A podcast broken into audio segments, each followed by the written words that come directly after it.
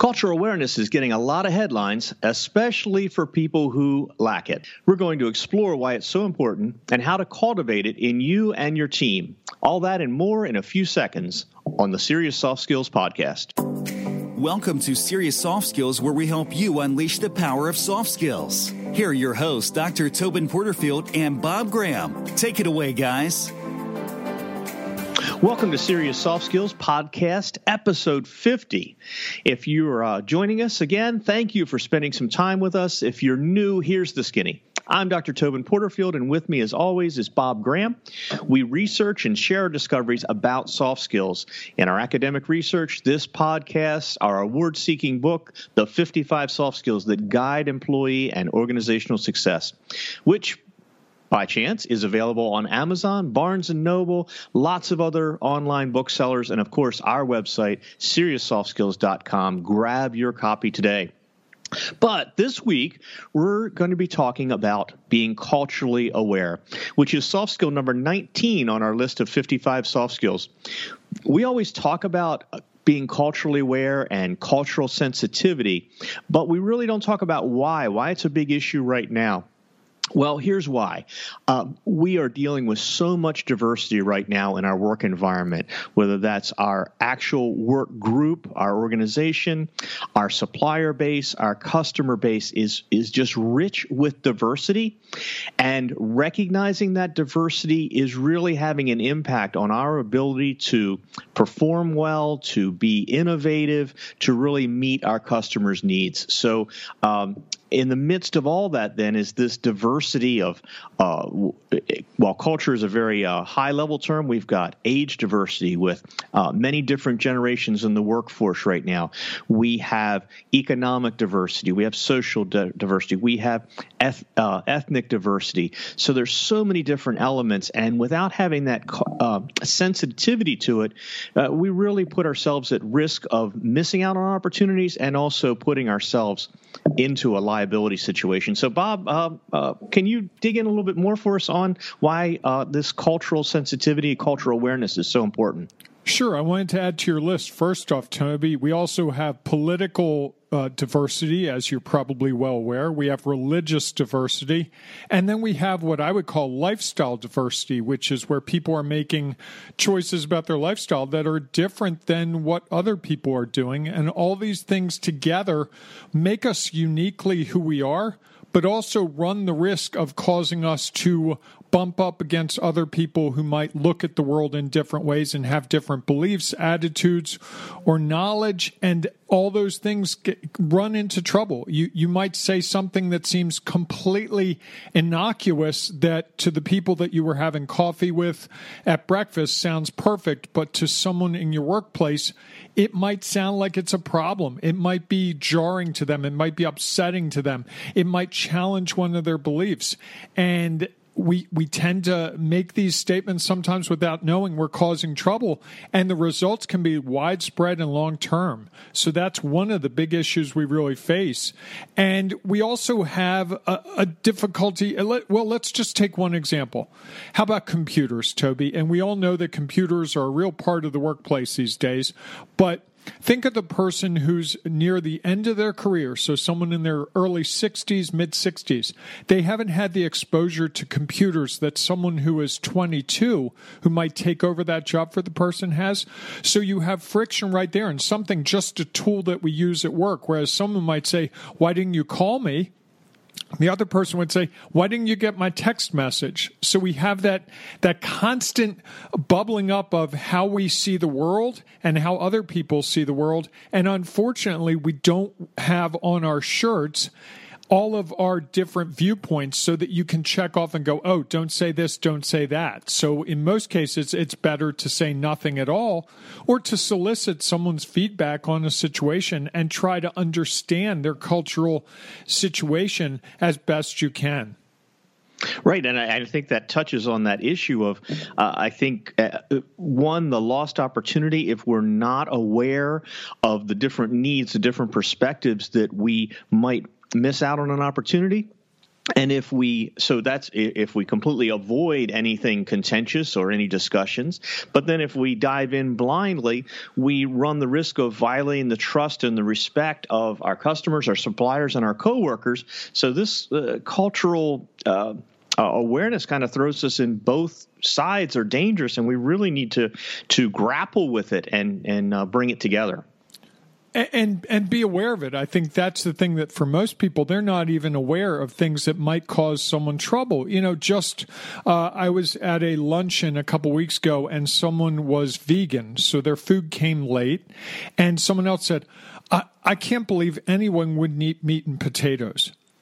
And it seems like a really innocuous comment, just one of those throwaway comments that we probably all made. Lord knows I've made my share of throwaway comments. But to the person that heard that comment who is vegan, it pointed out a difference, and you could just see on that person's face that they felt like they were an outsider suddenly. And I think that's the problem when we aren't culturally aware. We tend to either feel or put people in a place of being an outsider, not an insider. And when you're an outsider, you start to question things that probably wouldn't be questioned if you were an insider. Does that make sense to you, Toby? It does. It does. And I've, I've seen some of the positive transition in this in how we uh, deal with our workplace. We see some changes in how the facilities are laid out. Uh, and, and back to your, uh, we always uh, kind of pull on food references. And uh, I, I, know when we have uh, lunch brought in, there's uh, uh, now there's a an immediate hey, is there any are there any special needs of um, uh, diet restrictions or anything else? So it's becoming, thankfully for our organization that I'm currently working in, that that we think of that right off the bat. It's like, hey, is there anything special we need to do? Do we have everybody covered? Because we don't want anyone to feel left out and like ah that's where you know we're heading the right direction now just to really be able to recognize the differences and make sure that we're making appropriate accommodations for uh, anything that's outside the the mainstream. And and my hope is that that our mainstream uh, years ago was very narrow. And uh, what I'm seeing is that our mainstream is becoming much wider and that mainstream is encompassing more and more people. And I, I think that's where we really want to be. And it also creates opportunities because as we look at the world more broadly and see perspectives that are different than our own on things that we thought we understood or believed, it makes us better able to understand the bigger world, which of course goes back to our ability to solve problems. If we see that our view of the world isn't the only view, that by its very nature opens our possibilities to other perspectives, which genuinely or eventually leads to better solutions. Definitely, Bob. What what a what a challenging topic we dove into today. Uh, I know we address it uh, specifically in our in our book, but let's take a break right now. Let's take a short break. You're listening to the Serious Soft Skills podcast. Does your organization or team need help in putting soft skills to work? We want to help you. We do webinars and workshops online, on the phone, and in person to help teams become more successful. If you or someone you know could use our help, contact us at podcast at serioussoftskills.com today, or you can call us at 937 Skills 5. Now, back to the Serious Soft Skills Podcast. Welcome back to Serious Soft Skills Podcast. We've been talking about cultural awareness, why it's so important, and how it's so uh, important, I guess, in this day and age more than ever because we have such a diversity of people in our workforces. And we probably see it if you look around the office where you're working at or look at the people you interact with during the day. It really, truly is a melting pot in this country in a way that it, it seemed 30 years ago like it was a melting pot in some ways, but now you just have so many different beliefs, perspectives, viewpoints, not just ethnicities now. And I think that makes things more challenging and also more interesting, frankly. Toby, you had some suggestions for how we can be more culturally aware and sensitive to cultural differences. Well, I think this is one of those that builds off of uh, uh, and, and is a a, great evolutionary change to just emotional intelligence. And emotional intelligence started us out saying, hey, um, how we view, how we interact with our coworkers is really important. That was the Goleman work back in the 90s. And um, I think we're really seeing that come to a maturity standpoint where we, we've, we've focused it down and saying, well, that's part of cultural awareness. So, one is that employees who are culturally aware avoid saying and doing things that will marginalize one or more individuals.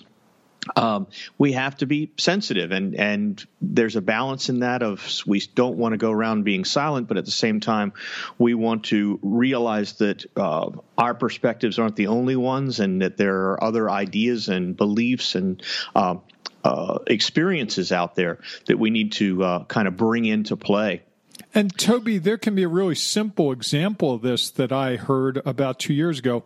I worked with someone who supported a sports team that was outside the area, and he was ridiculed for it, and it was ridiculed to the people who were giving him a hard time but it was hurting him internally because he felt like an outlier whenever the topic came up.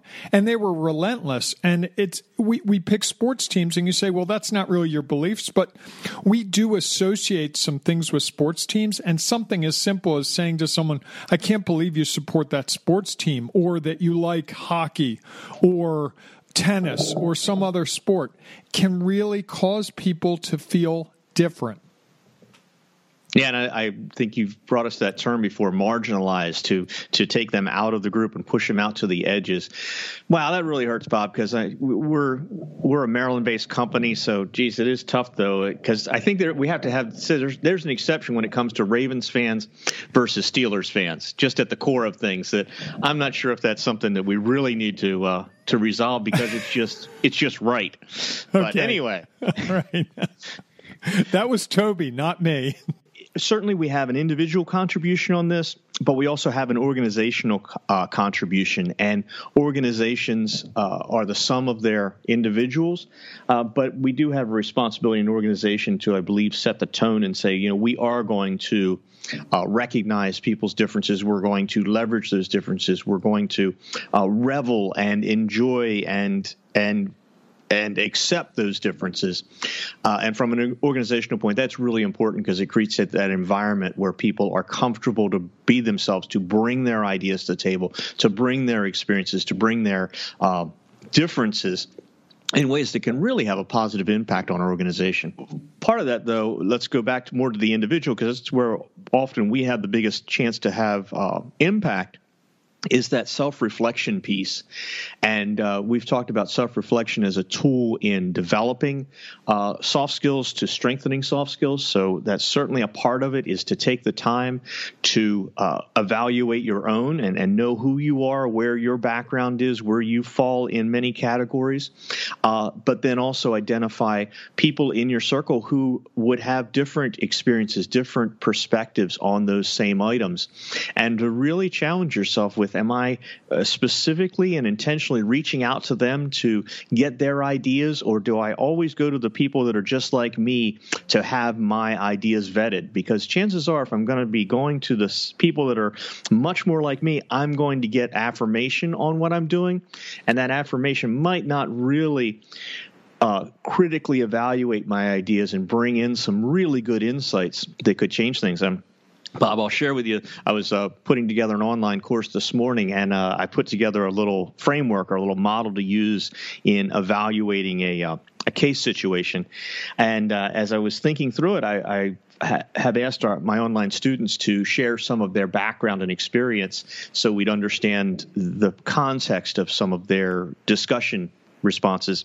And so I was putting together that framework, and and I really was intentional in saying, look, this is a framework based on my experience in the industries that I've worked in, but I know that several of the students you, you have you come from different countries, you work in different industries, and and so we want to take this framework that I propose, and I really want you to dissect it. I want you to look at it and see what's missing and and what needs to be uh, ter- use different terms to describe it, because I think by collectively bringing our different experiences to bear, I've given you a starter model that as we work through it together, we're going to have a much better model at the end of the week if people feel comfortable uh, sharing their perspectives, bringing their different experiences. They feel like their experiences are valued and uh, can contribute to the to the discussion. And if that's the case, we could end up with a much better model at the end of the week than I have right now. And if my organization is not open to that diversity, then everybody's going to go, yeah, that sounds fine. and we're going to have the exact same model at the end of the week that I have right now, and it's not potentially going to be as good as it can be because you know, I think all of us together are much smarter than myself alone. So I'm anxious to see that play out this week. And Toby, I think you did a great job of giving us an example of how to introduce differences without making them the highlight and saying, I know some of you people are different and I want you to tell me what's different about your experience. But you invited them to discuss a topic around which different perspectives could be brought together, which is a safer way to do it than saying, okay, who in this room is a Republican? Who in this room is a Democrat? Who in this per- room is an independent? That's that tends to be what gets into trouble when you're much more overt about it. But your approach was broader, and it really I felt like I could contribute to that, no matter what my perspective was. That you genuinely wanted to know what a perspective is that might be different than your own. Right. And uh, so I think we had that self reflection and that self evaluation. Um, and I think the other side, and we've mentioned this too, as a tool for growing our uh, soft skills, is the mentoring situation. And I would encourage folks if there's a particular um, difference, a demographic area, whether that's socioeconomic, whether that's educational, whether that's um, country based or religion based, is that you develop a a uh, an environment where you can go to people intentionally outside of your core identification group and get their insights specific and say, hey, I understand we come from different backgrounds, and I'd really like to help understand and really dialogue and talk through how each of us look at this differently. And it, and it takes a, a, a lot of trust to start into that conversation, but it also takes some uh, intentionality and and really perseverance to say, hey, I don't want you to just, as I'm doing with my online course, you know, throw out some ideas on the discussion board, but really let's dialogue through it. Tell me how you see this. Hold it. I need to ask, why do you see it that way? I'm and and it takes that conversation to really understand that perspective. The the other and, thing, oh, I'm sorry, Toby. Go ahead. No, no. I just uh, wanted to clarify that that would be, you know, what I would see as a mentoring or a person-to-person relationship. Where it's not necessarily the one person is this expert, but certainly you may have people in your circles that that uh, you've noticed can uh, just phrase things correctly that are open to people, and you may want to talk to them and say, "Hey, I can see that you are really culturally aware. You you bring people together. How do you do that?" But we also can even learn from our peers who who come from different backgrounds that we can uh, kind of delve deeper together. And the other thing I would add, Toby, and we see this uh, when we really look at, we are much more similar at our core than different. And we tend to focus on our differences among each other, but really a lot of us are very much the same in a lot of ways. We're all flesh and blood and we're all living on the same earth. The differences are really minor. And I think sometimes we over emphasize differences when really we should be focused more on similarities. And when you start to look at similarities, I find that you can really find common ground with almost anyone. That's great, Bob. I think we I hope we've gotten some ideas out there for folks to to uh, try out. Um, and again, I, I, think this is a topic that uh, uh, brings uh, some emotional responses sometimes. So uh, I'd love to hear people's experiences and and uh, areas where they've succeeded and failed at this, and and it can help us all learn from that. So feel please share those at our uh, Bob, what's the best way? Is it podcast? Podcast at serioussoftskills.com. That's podcast at serioussoftskills.com if you like email. Or if you like Twitter, you can go to Real Soft Skills and tweet us. Perfect, perfect. So that's it for this episode of Serious Soft Skills podcast. If you like what you're hearing, tell someone else and or review us on iTunes or wherever you download your podcast. That helps spread the word. Next week we'll be celebrating our first anniversary, Woo-hoo! podcast number 52. Woo-hoo! Surprises and fun, I am sure. That episode will be out next Wednesday. Until then, thanks for listening. Good day, and as always, good soft skills. You've been listening to Serious Soft Skills with your hosts, Dr. Tobin Porterfield and Bob Graham. If you like what you hear, then take a moment to review us on iTunes. Looking for more insights on soft skills? Then check out our website, SeriousSoftSkills.com, for blog posts, newsletters, and other resources. And look for a new episode of Serious Soft Skills every Wednesday.